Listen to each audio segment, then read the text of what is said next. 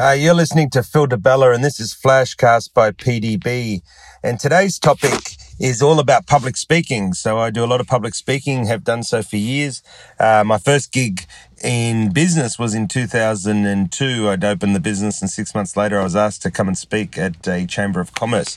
Uh, it was my first formal speaking gig after starting the business. And of course, like everyone else, um, you get nervous and all the rest of it. But I will say from the onset, I was always um, never shy to get up as a young child and deliver a speech at my sister's wedding or my brother's wedding.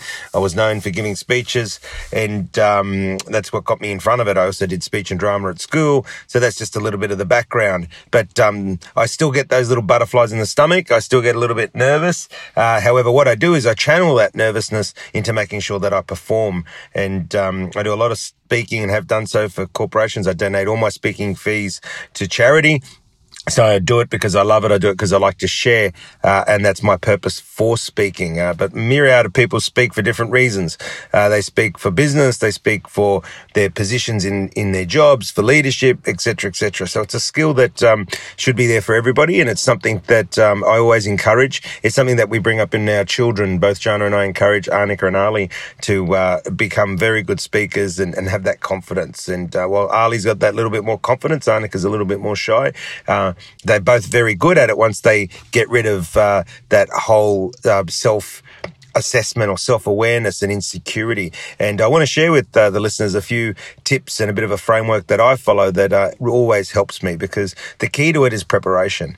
But uh, so today's topic's all about uh, becoming a better public speaker, and um, hopefully it helps you. And feel free to share this with your children, with your coworkers, with your peers. It's something that we all must do and will do at some stage of our lives, and some will need to do it more often than others. But uh, let me start that um, there's three areas that um, you know there's three things that, that a great presentation has. So let's refer to the public speaking as a presentation because it can be a presentation for a wedding it can be for work it can be anything personal professional family but uh, all three um, and this comes from experience but three things that a great presentation has. It has entertainment. So you know you're entertaining your audience. Second is you're educating your audience and thirdly, you're inspiring your audience. So they're the three key fundamentals to me that a great presentation has. You're entertaining the audience, you're educating the audience, and you're inspiring the audience. So when I'm putting together a presentation, I make sure that it's got that little bit of entertainment and, and of course keeping that authentic. It's got the part of education, which is the key takeaways or, or, or that people can do and, and, um, you know, uh, follow and, and, and help, uh, whatever the, the, the purpose is. And finally inspire. They walk away inspired. They feel, they walk away energized. They walk away feeling good about themselves, uh, feeling good about uh, the topic that you spoke about. Uh, and that to me is what puts together a great presentation. So entertainment, education and inspire. So when you're putting a presentation together, you can use that framework uh, and make sure that you've got that that balance in there of entertainment, education, and inspiration. What I also want to share is some tips um, you know, um, around this. So to me, preparation is key, being prepared. Uh, the key word I'm going to say about any presentation that I always will judge or assess a presentation on is authenticity. Make sure that your presentation is authentic. Make sure that you're keeping it real, uh, that it's not contrived. I'm not a fan of scripted presentations, but again, to me, it's all about making sure that um, it's authentic. So, you know, tip number one is to know your audience. You know, a big part of a presentation is delivering something to the wrong person. To me, your presentation has to match the audience that you are uh, going after. If you don't do this, then you're not going to succeed. You need to know your audience. If you don't know your audience, then you're not going to be able to, um, you know, entertain. You're not going to be able to inspire. You're not going to be able to educate. Secondly, you need to be comfortable with your environment. So, um, of course, don't choose speaking gigs that you're not comfortable doing. Don't don't speak to groups of people or audiences that you're not going to feel comfortable in that environment. So, this is a key thing. You need to really make sure that you you're taking those few moments to to, to know and be comfortable with the environment that you're about to speak at. So, the third tip I have is know your purpose. There's always a reason for giving a speech, a purpose for wanting to communicate. Otherwise, there's no use getting up and speaking. So it's important to reflect on what the purpose of the presentation is so that you can tailor the message to the right environment and the right audience.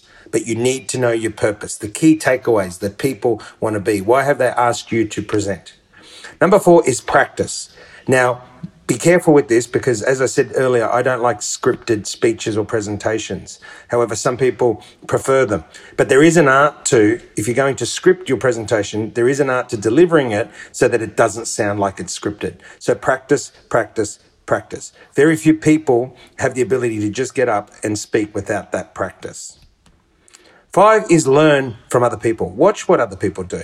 And this helps you with authenticity. TED Talks are fantastic. Have a look at how people deliver speeches. You can see when somebody's been their authentic self. You can see when somebody feels comfortable in what they're saying. You can see if they've chosen the right topic with the right audience, with the right purpose. You can see this. You can see if they've practiced. Now, for me, practice is obviously, um, I do this visually and mentally. I don't actually speak out aloud, but that still is a form of practice. And I'd this from watching others do it. Not everybody speaks, presents, or practices the same way. So learn from what other people are doing. Six is make sure you encourage yourself. You must be confident. You need to encourage yourself. You need to talk to yourself positively. The brain has over 70,000 conversations a day. You need to constantly be positive and talk to yourself. You must be confident because that confidence will come out, even though internally you might not be right? You will project what you're feeling inside if you're not conscious. So you need to talk to yourself. You need to be confident. Seven, show your personality. Don't be afraid. And this is what I talk about the authenticity. Just show yourself. And my final tip if you stumble, if you go down the wrong track or you believe you stuff up, then just continue. You need to be make sure that you keep moving forward. So I've seen many a person being thrown because they've made an error, and sometimes the error is so small in what they say. They pronounce a name, um, a word wrong, a name wrong. Keep it authentic, and if you make a mistake, let it go right? Most of the time, most people won't pick up whether you've made a mistake or not. So just let it go. Don't be hard on yourself. Be confident. As we said, learn from others, practice, know your purpose, get comfortable with the environment, and number one, know your audience. So, in summary, um, how to become a guru in presentations? Well, as we started, three things to make sure that your presentation has and will make sure that you are authentic is have a little bit of entertainment, have a little bit of education, and make sure that people walk away inspired. So, in recapping, entertainment, educate, and inspire. Go about being the best you can be. Go about by helping others be the best they can be. Leave your mark. Be confident. Make sure that people remember who you are. You've been listening to Phil Di Bella, and this is Flashcast by PDB. Until next time, go and be the best you can be, and go and be an amazing guru presenter.